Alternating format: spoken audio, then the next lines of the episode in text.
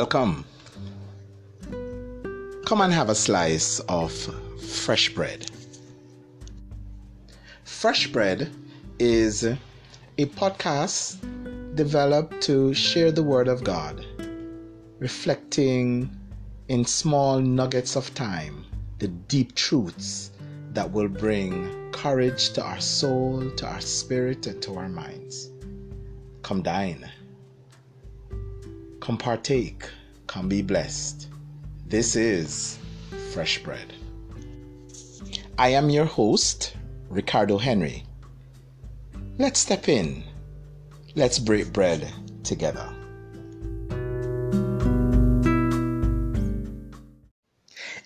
It is also important to understand that God is not just known experientially. So the heavens declare the glory of God, and the firmament showeth his handiwork day unto day uttereth speech and night unto night showeth knowledge. God is not only known experientially in terms of uh, I can feel a wind and I can uh, feel uh, his presence or I hear his voice speaking to me or when I look at the sky or uh, when I uh, go out and I and I interact with nature or interact with people or interact with animals or interact with um, the with all the things that are in my surrounding or the living things in my surrounding surrounding, I feel that God consciousness. God is not only uh, present um, in uh, the in in our experience or when God is not only known experientially, but he also reveals himself through uh, his word. Um, so we, we, we take the Bible uh, as, as being uh, inspired of God and written as holy men uh, were inspired of God. So the writers of the scriptures, uh, we believe, were inspired of God to write the scriptures. And there are many arguments around.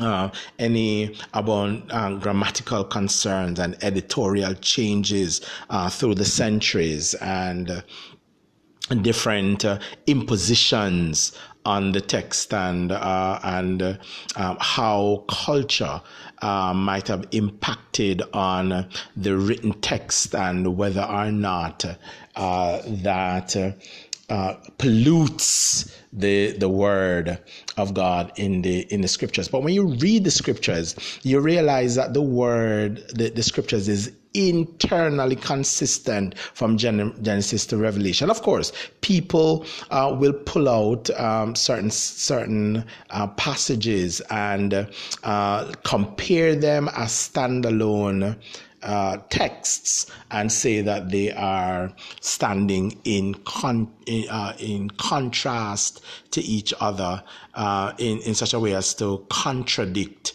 each other. But I deliberately chose the word contrast because you you will find that there is some amount of contrast. So for example, when you look at the way that some issues are dealt with in the Old Testament and and compare them to the way that that that things the similar issues are dealt with in the New Testament, for example, uh, the way that Old Testament uh, deals with sexual sin, it, it there there is it is matter of fact it is uh, it is very sharp and and sometimes even violent. Um, so when when a woman is caught in adultery for example um, the, the the text says that she should be stoned to death, taken outside the city and stoned stoned to death. And we don't talk too much about about the males, um, but there is there is implication for for males as as well because when they have defiled uh, another man's another man's daughter, another man's wife, or um, those kinds of things. Uh, but in the New Testament, we see Jesus kneeling um, and writing in the ground when a woman caught in adultery is taken in front in, in front of him. The drama uh, that is uh, outlined in the Old Testament is is not at play in the New Testament, and Jesus' response uh, tells us why. He says to the woman. Uh, well, first of all, he says to the to the crowd, he says, uh, "If you are going to take action on sin, you must yourself first weigh your sin against." the grace or the forgiveness that God gives. So, so, so we, we read it, and in our minds, we perhaps uh, think about uh, or think that what Jesus was saying was that if you are not, if you if you have no sin, then that is when you can take judgment. You must be sinless in order to take uh, judgment. But you notice the same Jesus said in uh, Matthew chapter 7 judge not lest you be judged. And the same Jesus in the chapter before that led the disciples to pray, forgive us as we forgive. And I, and I believe that that is the center of where his response was that that he was saying that uh, in as much as you have been forgiven by God so you should also forgive. So when he stands there, or when he kneels there, or when he stoops there, and this woman is presented, he says, Do not weigh her by the sin that is in front of you, weigh her by the grace and the forgiveness that God has given to you. He says, um, Those of you without sin, let him cast the first stone, but we have been forgiven, and that is, is the kind of grace that we need to we need to be. So, so the Old and New Testament uh, has that kind of contrast that uh, some persons will call a contradiction and, and, maybe maybe not that kind of passage but I, am just talking about the, the ideas um, that persons may, may, may lift up and say that they contradict when really what they are are a contrast. Um, not that in the Old Testament, um, God was not a God of mercy, but uh, the, the, the, what was being set up in the Old Testament, um, if we put it in uh, its entire context, is uh, a, a, nation, a people coming together and uh, developing structure.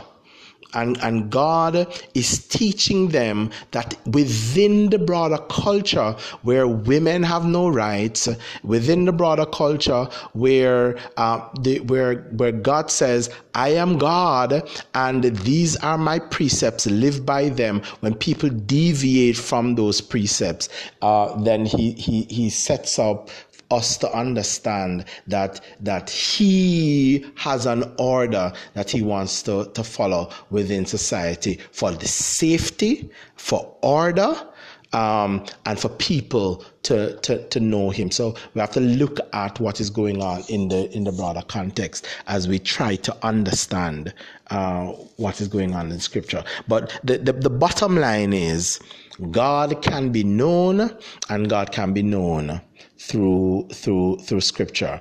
Um, the, the more we spend time with god is the more we understand meet god and know god more. You cannot know someone uh, without spending time with them, spending time in conversation.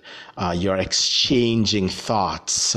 Um, how do I exchange thoughts with God? I read His Word, and as I interact with His Word, I am saying, Many are those who trouble me, many are they that rise up against me. And then God comes back and he, and, and he says, But thou, O Lord, uh, he says, But I have been your shield and your uh, uh, and defense. And then I can say back to him or say to my soul, uh, For thou, O Lord, are a shield for me, my glory and the lifter of my of my head. Because of that uh, interaction, um, I, I, shared um, on, in another podcast on Psalm 91 that the one who dwells in the secret place of the Most High High shall abide under the shadow of the Almighty. And it is this dwelling that leads to abiding, that in abiding we receive the safety, the covering that is provided in all of the other verses um, that follow from verse 1 of Psalm 91 that a thousand will fall at the side and ten thousand at the right hand, but it shall not come nigh thee. Only with thine eyes shall thou behold. Why? Because I've been dwelling, because I've been abiding. In other words, if we are going to know God, we must take time to spend time with God. The things that are not known are known because they are explored, and exploration takes time. And and, and I believe that uh, um, that even science that uh, tries to claim that. Uh, um, that this or that uh, is true or not true about God, that there is no God. And, and it's not all of science, it is individuals who set out to use science to disprove. The, the, the, the thought and experience and existence of God. But even science, when it sets out to know, to understand, science explores. And, and very often, many of, of the quote unquote scientists who are uh, claiming and disproving whether God exists or not are not spending the time uh, to, to know Him and um, to, to explore Him. So that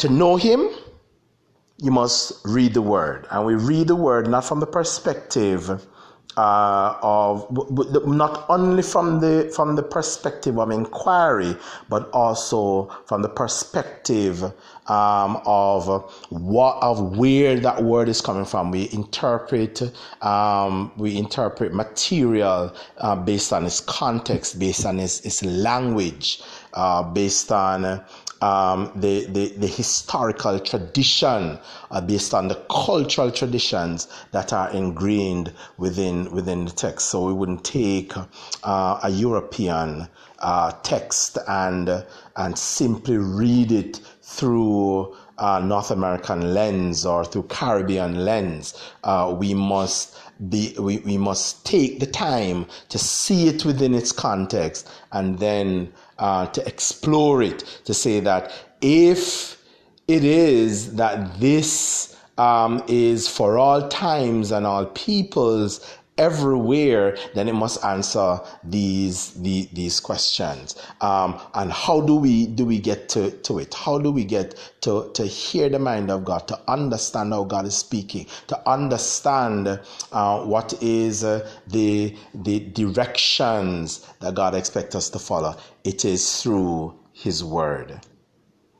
If this podcast has been a blessing to you, favorite, follow, share so that others can participate in the blessing. Thanks for being a part of this ministry in the Word. Leave us a voice message with your feedback on how this is a blessing to you.